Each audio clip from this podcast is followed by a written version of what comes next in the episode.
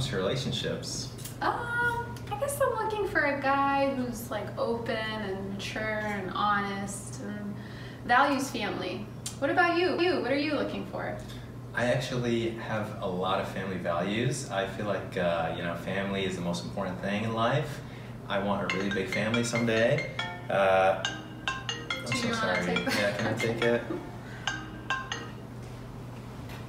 Hello? Yeah. Yeah, Mom? Mom, I really can't talk right now. Okay. Yep.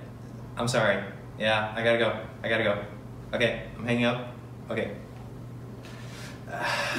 Sorry about that. So yeah, what were we saying? Yeah, family values. So, you know, I feel like family is the most important thing. Actually, it's not the most important thing, but it's up there. God is also very important. You know, it's probably the #1. Excuse me. I'm so sorry. Hello? Mom? Hey, Mom, do you remember when you called me? Yeah, it was like 30 seconds ago. Yeah. Uh-huh. Yeah, I'm actually on a date right now. Yeah, it's going really well, actually. Okay, listen, I gotta go. I can't talk. I'm sorry. Okay, bye. You and your mom sound really close. Do you live at home? I actually do, yes. Mm-hmm. So again, family values, you know, I want it to be really close to home, as in like live at home. Yeah, so. That's great. Mm-hmm. Yeah.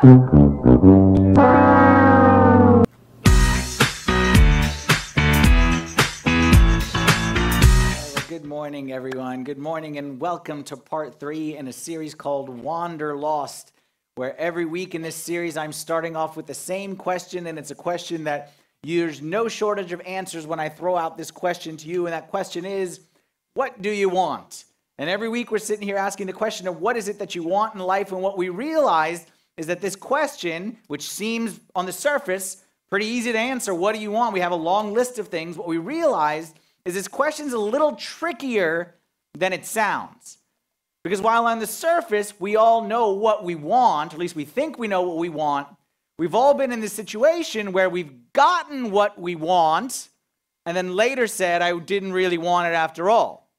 Some of us have gotten who we want, and then later gone back and said, we wish we didn't get that. We got the job we wanted, we got the car we wanted, we got the house we wanted, we got whatever it is that we wanted, and then, you know, a week later, a year later, 32 payments later, you start to realize, you know what, maybe I didn't really want this thing after all. And what we talked about over the past couple weeks is the better question than what do you want, the better question is, what do you value? Because we agreed that there's stuff that we want and there's stuff that we value. And sometimes the stuff that we value is being undermined by the stuff that we want. For example, I want a home. I value a good, godly home, but I really want that job. Well, maybe that job, which is I want, is undermining what I value, which is a home and a balanced life. I really value a marriage, to be married to a guy or a girl 50, 60, 70, 80 years for the rest of my life and be together and trust and pray together and share the word of God together. That's what I value, but what I want is a date with him or a date with her on this Friday night to solve my loneliness. So sometimes what we value is being shot in the foot and undermined by what we want. That's why this question is a little tricky. So many of us know what it's like to spend our lives fighting for things. Fighting for money, fighting for power, fighting for position, fighting for certain relationships. We're fighting, and then we get them, and then we realized it wasn't as valuable as we might realize. And that's what we had hoped, and that's what this series is all about. That's what WanderLOST is all about. It's about taking time to make sure that I'm not just climbing the ladder faster. I'm not just going faster on the treadmill, but I make sure that I'm going in the right direction. And many of us are going 100 miles an hour, and that's understood. Like, that's the nature of the world, especially in the D.C. metropolitan area. We go 100 miles an hour everywhere we go. 100 miles an hour, 100 miles an hour in everything. We go 100 miles an hour. Well, I just want to make sure that I every now and then stop and say, am I going the right direction? Because you don't want to be the guy who's the fastest one to climb the wrong ladder. The psalmist says it this way in Psalm 39, verse 4. He says, Lord, make me to know my end. And what is the measure of my days? That's what this series is all about. It's taking a little bit of time to pull over on the side of the road and just say, hey, before I go pedal to the metal, am I going in the direction, not even that God wants, but am I going in the direction that I want? Like, am I going in the direction that I value? Am I climbing? I'm climbing, I'm getting to the top. I'm at the top of the ladder. But wait a minute, I was trying to climb that wall, not this wall. That's what this series is all about, and that's what we're looking at together. I was reading an article this past week about the difference. Many of you guys are smarter than me. You all know this stuff. The difference between a manager and a leader. A manager and a leader. A manager is somebody who wants to do things right. Do things right. A leader is somebody who wants to do the right thing. A manager asks, how can I best accomplish this task? A leader asks, what's the best task for me to accomplish? So the goal of this series is not just to manage our lives. What's the best way to accomplish this? The goal of this series is to lead our lives and to say, what are the best things that I should invest the rest of my life in accomplishing? That's what we're looking at together. And like I said, in theory, it should be easy. But what we learned last week is that while it may seem easy on the surface, what we learned is that what we want naturally is often in conflict with what we want ultimately. What we want naturally, what we want today, here, now, what my nature says I want this is often in conflict with what we want ultimately. And if you don't believe me, you can go to my car and you can see an empty bag of chocolate-covered blueberries that will prove it. That what we want naturally is in conflict with what we want ultimately. St. Paul said it this way. We talked about this verse last week in Romans 7:15. I told you this could be a life verse. This could be a theme verse for many of our lives. He said, what I am doing, I do not understand. What I'm doing, I don't understand. Because the things that I will to do, I don't do. And things that I hate to do, those are the things that I practice. I don't understand what in the world I'm doing. What he's saying is, I understand what you're saying, Father Anthony. I understand the distinction. This is what I value. This is what I want. I understand that this is long-term, this is short-term. And I say, I'm going to spend the rest of my life for this value. But then I end up doing the want. And I can see the difference between the two. And I know exactly, like I said, the chocolate-covered blueberries tell the whole story. I know I value be healthy, but what I want is more blueberry chocolate. And St. Paul put to words a conflict which is in all of us, okay, which is due to our fallen nature. Okay, St. Paul said that's sin that dwells in us, which is that why can't I stop? Fill in the blank. Why can't I just start? Fill in the blank. Why can't I let go of? Or why can't I hold on to? Or why can't? And then you ask these same questions that I ask on a daily basis. And St. Paul says, there's more underneath the surface than meets the eye. There's something inside called sin, which has messed up the waters. The waters are muddy now, which causes us to do that which we don't want to do. And that which we do want to do, we don't do. That is the nature of man. But what we also said last week is that there's good news. And the good news is that the only way, if all of us have this sickness, if all of us have this sickness as man, mankind have this sickness. And the only way to solve it is somebody needs to come who doesn't have the sickness. And thanks be to God, God sent his only begotten son, took flesh, Jesus Christ. What a wonderful name it is. Like we sang in that beautiful song in the beginning, what a beautiful name it is. And he came and he took our nature.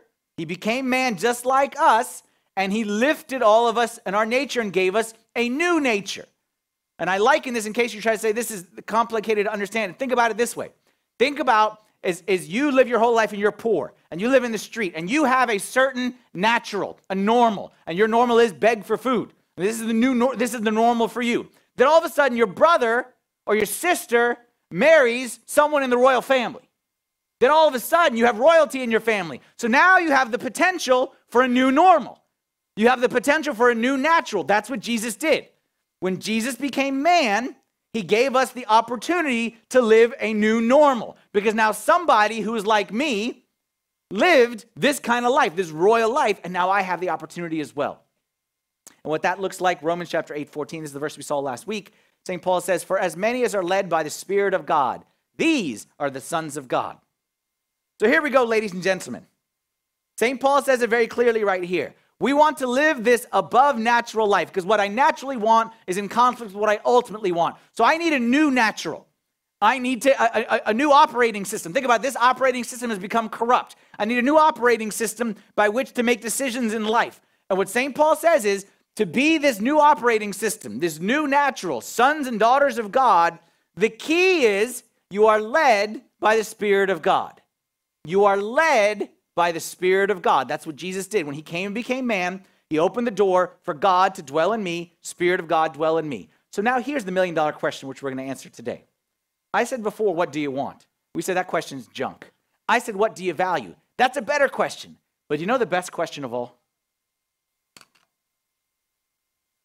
The real question we need to answer is, what does God want? What does God really want? And that's the only question that really we need to dig into today. As soon as I say, what does God want? I believe there's some people in this room that turn off. I say, what does God want? And you automatically, watch this, you automatically assume it's contrary to what you want. Don't you? I say, we're going to talk about what does God want. And then you say, you automatically assume that what he wants stinks. And what he wants is going to ruin my life. And what he wants is going to be at odds with what I want. I say, what does God want from your life? And you have this picture in your mind. God wants me miserable. God wants me lonely. God wants me to pray all day, fast all day, read the Bible all day, wipe that smile off your face, and go to church. That's what God wants in my life. And we have this idea in our mind that if God truly had his way with us, if God truly had his way with us, we'd all be miserable, miserable people. My question, when did God's will become synonymous with ruining your life? When did God's will become synonymous with misery? I acknowledge, okay, I'll make a concession and you make a concession right back. I'll make a concession and I'll acknowledge that there are people in this room that the thought of God's will scares them, and the reason why is a valid reason. I'll acknowledge that because somebody has abused God's will in your life. Maybe a parent, maybe a preacher dressed like me, maybe your own fallen conscience, whatever it may be, like something in your mind says that God's will wants you to be a doormat or to be abused or to just go back and say sorry and suck it up. Something in your mind says, so I will acknowledge that there are times where I say God's will and that brings a lot of people a lot of stress and anxiety. I'll acknowledge that, we'll address that. But I want you to acknowledge that sometimes the problem is not on God's end, it's on your end. I want you to acknowledge that maybe you're assuming God's will means something that it doesn't necessarily mean. And I say what God wants for your life, and you are putting some kind of label on what God wants for your life that may be not true. Because here's our key thought for today that I'm going to spend the rest of the time trying to break this down. I believe this with all my heart. What you really want and what God really wants are closer than you think. What you really want, not what you want, what you really want, and what God really wants are a lot closer than you think. Let me ask you the question.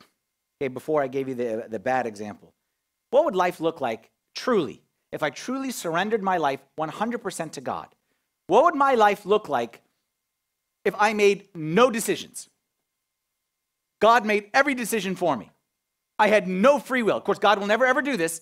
But let's say God were to override my free will. So I was unable to make any decisions for myself. Every decision I made was exactly what God would want me to do. What would be the fruit of that? Well, passage we looked at last week, St. Paul is going to tell us the fruit of the Spirit is going to tell us right now. If you had no free will and God completely took control of your life, here's what he says. The fruit of the Spirit would be hate, sorrow, fear, frustration, meanness, badness, despair, unkindness, and slavery to all your desires.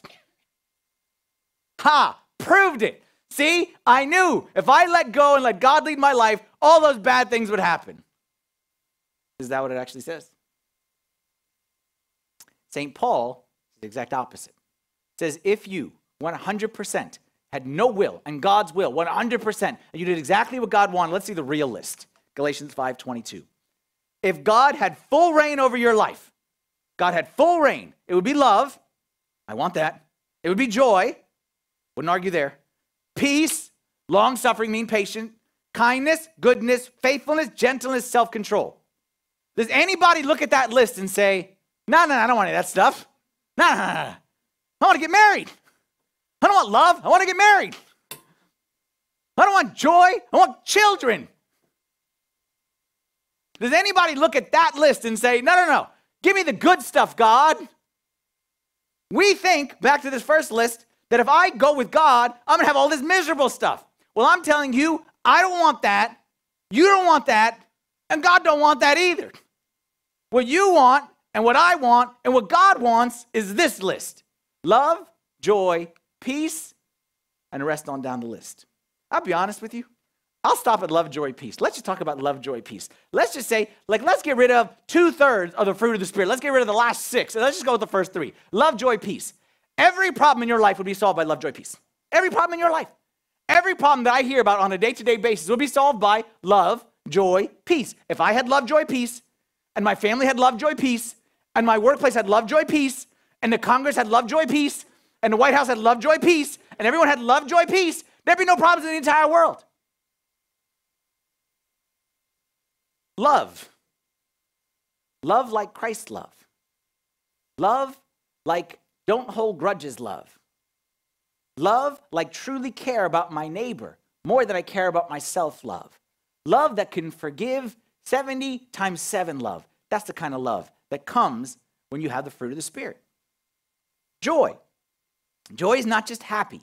Joy means a supernatural ability to be up, optimistic, smiling. And the way I always describe it, a smile on my face and a smile in my heart, no matter what the circumstances may be. You know somebody who has this kind of joy. Maybe you've been on a mission trip in Africa. Okay, and you've seen people who had nothing but had this kind of joy. Maybe you know someone in your family. Maybe you know someone in the church, someone who has this kind of joy. You meet somebody with this kind of joy, and your instantaneous reaction is, they must be on something. And I'm telling you, what they're on is Holy Spirit, led by the Spirit of God. That's where these people get this from. Peace. Can I say honest? Nobody get offended? Peace from the Holy Spirit. Some of us need a prescription for peace. And I'm telling you, the Spirit wants to give us peace free of charge, no insurance, no copay, no nothing. And you see the rest of the list. Patience, which is long-suffering, kindness, goodness, faithfulness, gentleness, self-control. So what I say is, what I said a minute ago is, what you want, what God wants is a lot closer than you think. Stop assuming that when I say, what does God want, that there's a competing agenda. That what God wants is opposed to what I want. And ultimately, if I do what God wants, I'm going to end up in a miserable place. Unfortunately, that's the state of many people today. No. Enough with that God stuff, because if I do what God wants, I'm going to end up as a miserable person, a lonely person, all by myself person. I will agree with you that what God wants is in opposition with what you want. But a minute ago, you agreed with me that what you want is in opposition with what you want. And most of the time, what you are saying I want right now is ultimately, or is in opposition with what you want ultimately. So why, when God agrees with you, why does he get a bad reputation? Why is he such a meanie? Why is it always God wants to ruin my life? Nothing could be further from the truth, and I will prove it to you right now. We will play a little game. We will do a little exercise, and it's based on a book I read. A book that has sold more than 25 million copies. It was written in the year 1988. Let's go back in time to the year 1988. I know some people in this room probably weren't alive or maybe in diapers, but I was in the glory years of my life, middle school. And in middle school, in 1988, in 7th grade, let's go back in time. Most popular movies in 1988 were Coming to America, Die Hard, and the classic of classics, one of my favorites, Who Framed Roger Rabbit? Top shows in the year 1988. Anyone want to guess? Roseanne was at the top of the list. This is the year that A Different World came out. Remember Different World, spinoff from The Cosby Show. And my personal favorite show of all shows started in 1988, Wonder Years. Y'all remember Wonder Years? It was a great show. Okay, how about songs, music people? Top songs in 1988. I'll say the song. You tell me if you remember who said it. Don't Worry, Be Happy by Bob Marley. No, not that one. Huh? Bobby McFerrin. Very good. How about this one? Red, Red Wine. You be 40, showing how old you are. There you go. And then this one, the classic, which is very spiritual. When I say the title, you'll see it's a very spiritual title. Every Rose Has Its Thorn by, not Guns N' Roses. Very good. That's Sweet Child of Mine that came out that year. But what is, no, close. Begins with a P. Poison. Come on. That's a very spiritual song, by the way. Every Rose Has, let that be ringing in the background, okay? Every Rose Has Its Thorn throughout the rest of my message right here. But it's also the year, more importantly, as great as those things were, it's the year that this book came out. And this book is called 7 Habits of Highly Effective People. I'm sure people in this room have read this book. Raise your hand if you've read this book before. Okay, so not everybody's read it, but it's a fantastic book. It's not a spiritual book. Okay, it's written by a guy named Stephen Covey, and it's a, I don't know what you call it, self-help, whatever, powerful lessons in personal change.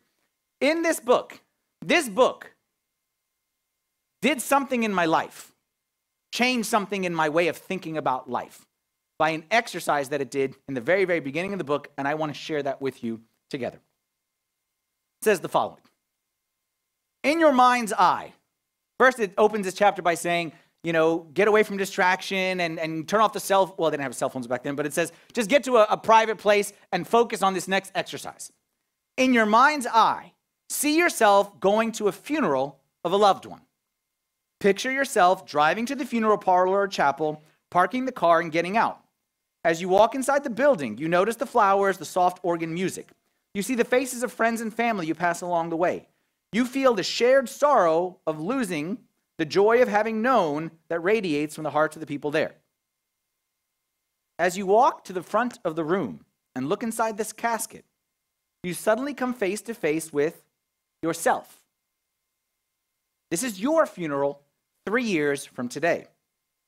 All these people have come to honor you, to express feelings of love and appreciation for your life. As you take a seat and wait for the service to begin, you look at the program in your hand. There are to be 4 speakers. The first is from your family, immediate and also extended children, brothers, sisters, nephews, nieces, aunts, uncles, cousins, and grandparents who have come from all over the country to attend. The second speaker is one of your friends, someone who can give a sense of what you were as a person. The third speaker is from your work or profession, and the fourth is from your church or some community organization where you've been involved in service. Now think deeply. What would you like each of these speakers to say about you and your life? What kind of husband, wife, father, mother would you like their words to reflect? What kind of son or daughter or cousin? What kind of friend? What kind of working associate? What character would you like them to have seen in you? What contributions, what achievements would you want them to remember? Look carefully at the people around you. What difference would you like to have made in their lives? And then it says, before you read further, take a few minutes to jot down your impressions. I'll be honest, I read books a lot. I like to read. And anytime you get to that part in the book where it says, you know, put this book down and take a couple minutes to really pray about it or whatever it is, I never do that. Okay, because been there, done that. Like, I never do that stuff. But this actually made me think. And this actually led me, actually later on in the chapter, I brought the quote right here. He concludes this exercise by saying this. He says, if you carefully consider what you wanted to be said of you in the funeral experience, which we just did, you will find your definition of success. If you carefully consider what you want to be said of you in that little game we just played, you will find your definition of success. I like accomplishments. I like building stuff. I like getting stuff done. I like moving ahead. I like there's a problem and let's truck our way through it. I like seeing the world a certain way and then saying what it could be if we all locked arms and we did something. I like future. I like focus ahead. I like to see and make change in the world. But there's a problem. When I played this little game, none of the people, when I played this game, went up there and said, he was really good at accomplishing stuff. He was really good at checking stuff off his to-do list. Nobody said that. Nobody said he was really good at locking arms and just making stuff happen in the world. That's not what my wife said. That's not what my children said. That's not what my parents said. That's not what people who knew me said. No one said that. No one was focused on like, you know what? This guy was the fastest communion giver in the whole wide world. Like no one was focused on how efficient, how effective, no one cared about any of that stuff. What mattered was my character. What I wanted people to say about me had nothing to do with what I had accomplished. It had everything to do with who I was. That led me to this paradigm shift, which has carried me to this day. Success is about who I am, not what I've done. Success is about who I am, not what I've done. I know this is strange for a priest to say. You wouldn't imagine, like, I'm not a people person. And you say, but you're a priest. And I say, I know how ironic that is. I'm not a people person. I'm a task person. I'm not a relationship guy. I'm a get stuff done guy. This is why, by the way, I don't think I'm very good as a counselor. I know you'll say, no, you're great. That's very kind of you. I'm not. You know why? Because I'm future focused. Counseling needs to be past focused. I'm not past. I'm future. Someone comes and say, you know, this and this happened, and you know, I'm struggling with this. Every piece of me wants to be like, my goodness, that sounds awful. You need to stop that right away. You need to get away from that. Like that's me, okay? I'm future. I'm like, you know, I don't want to dwell in the past. Like I want to make change and I want to do stuff and fix stuff. But you know what I realized? It's success for me is not the stuff that I build. It's not the stuff that I accomplish. Success for me is who I am. Who my wife says I was as a person. She's the one who knows me the best. Who my kids who live with me day in and day out. Like y'all see me once a week on Sunday. Say, Father Anthony's very kind. That's very nice. I appreciate that. But I want the little people who live in my house who see me every single day. Who see me in the morning and at night. Who see me when I had coffee and hadn't had coffee. To say the same thing. Success, after this little exercise, became less about what I've done and more about who I am as a person. I said earlier that you'll never know what you want, what you really want, till you discover what you value. Let me change that. You'll never really know what you want until you discover who you value. And after this exercise, I did something that to this day guides about everything that I do that's important in life. Anytime I make goals, anytime I make decisions, anytime I look ahead at my life, it is guided by a decision that I made on this single day, which is I broke my life down into 7 relationships. I have 7 relationships in life, and it guides everything I do. When I set my goals, I think in these 7 relationships. When I choose what books I want to read, these 7 relationships. When I think about vacation, like everything, these 7 relationships. And the 7 relationships, these are just mine. I'm not saying that for you, but I'm saying for me. I have 7 hats that I wear, 7 relationships that matter to me. My first and primary relationship is with God. And that relationship is defined by me as child of God. I am a child of God first and foremost. That supersedes everything else. Second, I have a relationship with my wife.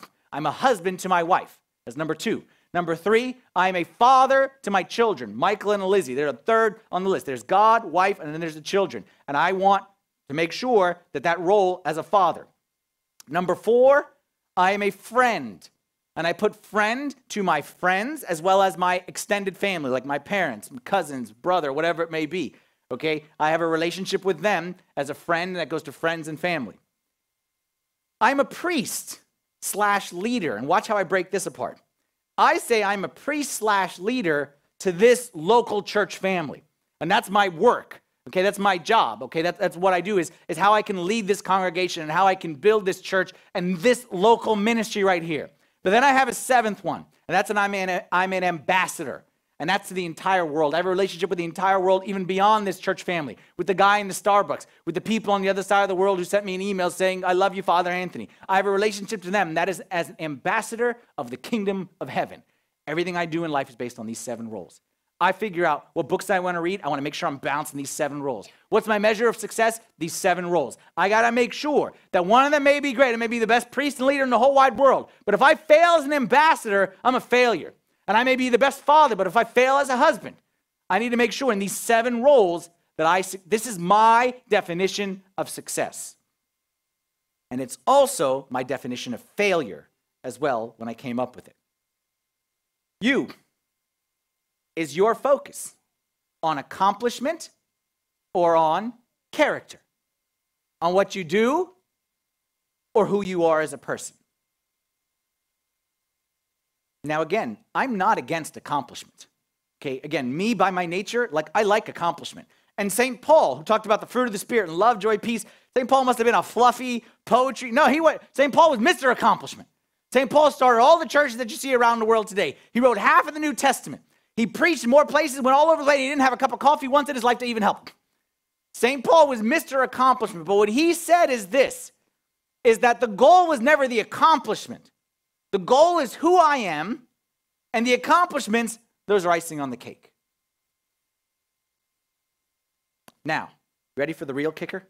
Ready for the real kicker? Everyone ready? Here comes the real kicker. Beginning, I told you what you want, what God wants, are a lot closer than you think.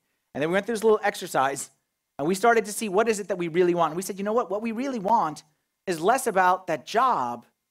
It's actually more about who I am. So, you know, if I get the job or don't get the job, I want to be a better dad.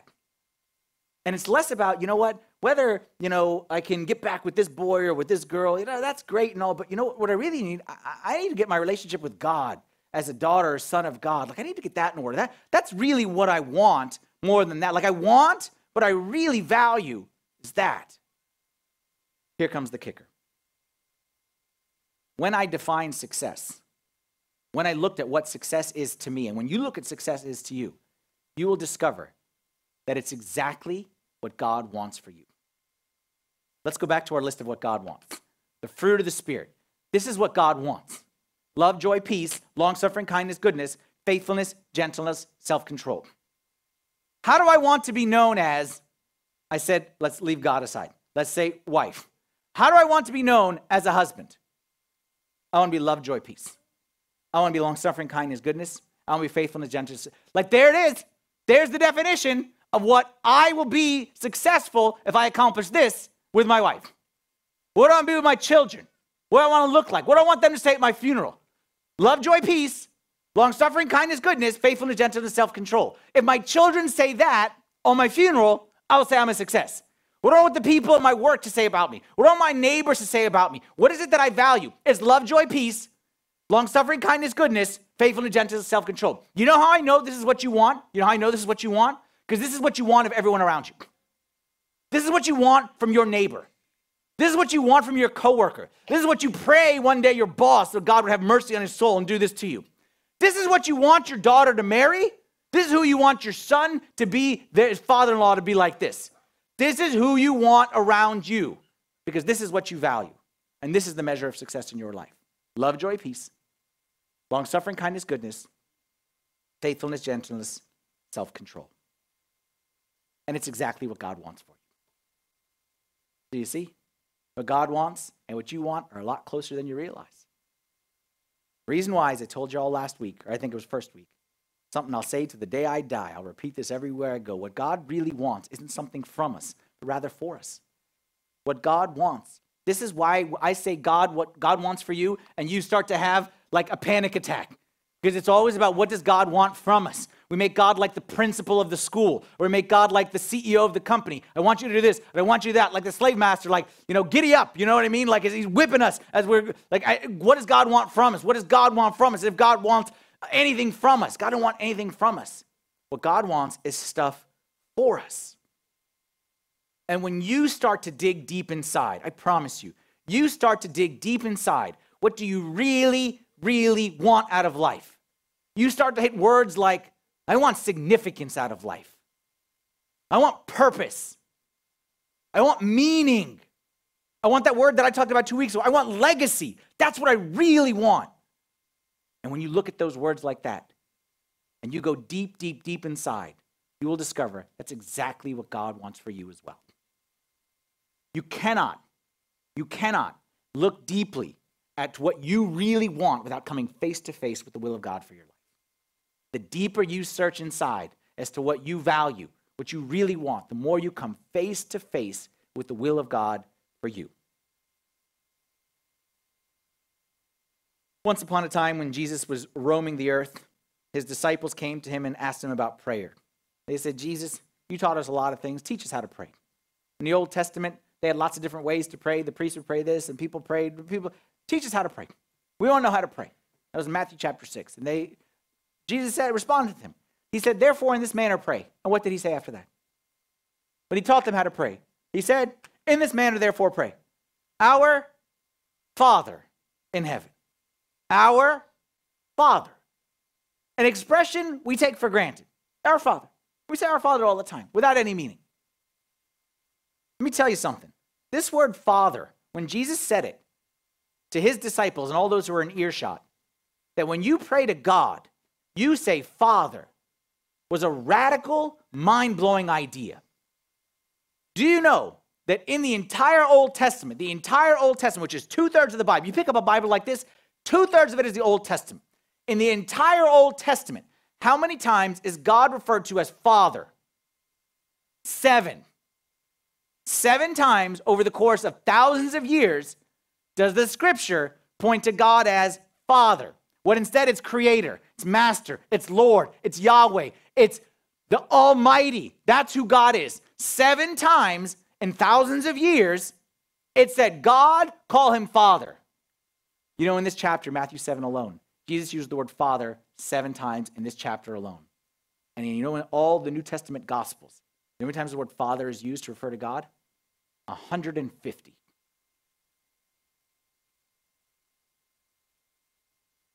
Why?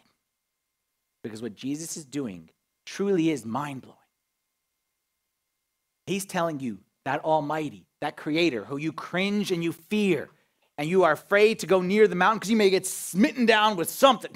And you are afraid that thou shalt not this and shalt not that and speak not that, that you are afraid of that God. He says, let me tell you, I come from God. I'm from above. And let me tell you how you refer to the Almighty. You call him Father. And actually, no, Father is not even a very good accurate translation. Father is what we use, okay, but the word in Greek or Aramaic would be Ava, okay, A-B-B-A, Abba or Ava, which means a more literal translation of Ava, you know what it is? It's Papa, okay? You call the Almighty Papa or Daddy. It's a very much a term of endearment. It's not a, you know, Father, you know what I mean? Like, yes, sir. It's not like that. It's you call the one who holds the heavens and the earth, the one who you're terrified of, that he could smite you down like he did Sodom and Gomorrah. You sit on his lap, put your arm around his neck, and you say, Papa. Let me ask you this. You already know the answer to this, but let me just ask you. Does a good father, emphasis on the word good, does a good father want anything from his children? You may have seen a father or a mother who wants something from their children, and it's sickening. It makes you sick to your stomach. You see it sometimes in sports leagues of the coach with the ego, okay, and he needs something from his kid, or he's trying to extract something from children. You see it, I don't want to say where you see it from. Maybe some of us, okay, we grew up in difficult situations. Our parents wanted something from us. But you inherently know when you see that, something is sickening about that, that a parent who brings a child into the world to get something from them. The minute me and Marianne decided to be parents, once you say, I'm into parents, you decide that you are not wanting anything from, you're for it. Because as a parent, your life is for. That all you are is for that child, and to feed that child, and to clothe that child, and to care for that child. And there's going to be a lot of stuff for that child before you get anything back in return. And some people have calculated the actual cost that you will pay for that child, and it's upwards of $2 million is what they say. So think twice, okay, before you go for children, but whatever. No good father wants anything from his children. We don't send our kids invoices for the food they eat. A good father only wants things for. One of the things that breaks my heart, breaks your heart too, if you see a child who's an orphan who has no father to guide him, or a father he can't trust, and you see a child who's on their own, and they don't have anyone they can go to for advice. I feel bad for them because I had the best dad who was always there for me and took care of me, and anything I needed, I'd go to my dad, even still to this day. You feel bad for someone who doesn't have that, doesn't have a father. But you know what's worse? What's even worse than someone who doesn't have a father? Someone who has a great father, but doesn't trust him. Someone who has a father who will give their life for that child, but the child has been poisoned. Think they can't trust their dad. That's worse. because that's an opportunity squandered. That's a child, like the orphan is living on his own and you feel bad, but the one who has a great dad living on his own, tragedy. That's how I feel spiritually when I see people who resist the will of God and what God wants, thinking that God is trying to hurt them. Because you have a great dad. You have a great papa, a great daddy who wants nothing from you, only stuff for you. But the question is, can you go to your Heavenly Father? Can you say, Ava, Papa, I want what you want? Or you, unfortunately, don't trust. Trust me, you're a lot closer to wanting what God wants for you than you realize. You're a lot closer. What you want and what God wants are a lot closer than you realize. And by the way, this has nothing to do with Christian, non-Christian. What I'm saying applies to someone who's not Christian as well. Someone who out there is not Christian, don't believe in God. I know what he wants on the inside because he's made in the image of God as well. And what I'm saying to that person, if anyone's listening or anyone's right here, and you say, I don't believe in God. Well, I tell you that what you really want and inside is exactly, it's a lot closer to what God wants than you realize. You don't believe it, that's fine, but I tell you that's the truth. This is not a Christian thing. This is a human being thing. But the only way to get it, the only way to get the love, joy, peace, the long-suffering, the kindness, the goodness, the faithfulness, the gentleness, the self-control, the only way to get what you want is to see that God really wants it for you, and then life takes on new meaning. And now all of a sudden those commands in the Bible, they don't look the same. It's not a from us, it's a for us. Now all of a sudden the church, when the church tells us to this, it's not a from us, it's a for us. And now all of a sudden when I'm hearing that sermon and it's saying this, it's not a from us, it's a for us. And that's when you truly discover not just what God really wants, but what you really want as well, and the two will line up right in front of you. Let's stand together and say a prayer. In the name of the Father, and the Son, and the Holy Spirit, one God, amen. Heavenly Father, we thank you. Thank you that you love us and you want nothing from us, but only stuff for us. Lord, cleanse our minds and free us from like all the bad thoughts that are in there that make us not trust you and make us think that you're trying to trick us or you're trying to deceive us in some way from getting what we really, really want. We know, Lord, that we don't know what we want, and we know that the stuff that we want really isn't what we want. We, Lord, today, we trust in you. And we pray that you would help us to fight those tempting thoughts which tell us not to trust in you and that you're not good for us. I pray for every one of my brothers and sisters, Lord, that you would strengthen their faith, especially anyone today who's struggling to know that what you want for them is the best. I pray, Lord, that you would give them a special, special, special grace today, Lord, that you'd free them from this deception from the evil one. Pray these things in the mighty name of your Son, our Lord and Savior, Jesus Christ, with the prayers of all of your saints. Hear us, Lord, as we pray thankfully. Our Father, who art in heaven, hallowed be thy name. Thy kingdom come, thy will be done, on earth as it is in heaven. Give us this day our daily bread, and forgive us our trespasses, as we forgive those who trespass against us. Lead us not into temptation, but deliver us from the evil one. In Christ Jesus our Lord, for thine is the kingdom, the power, and the glory forever. Amen.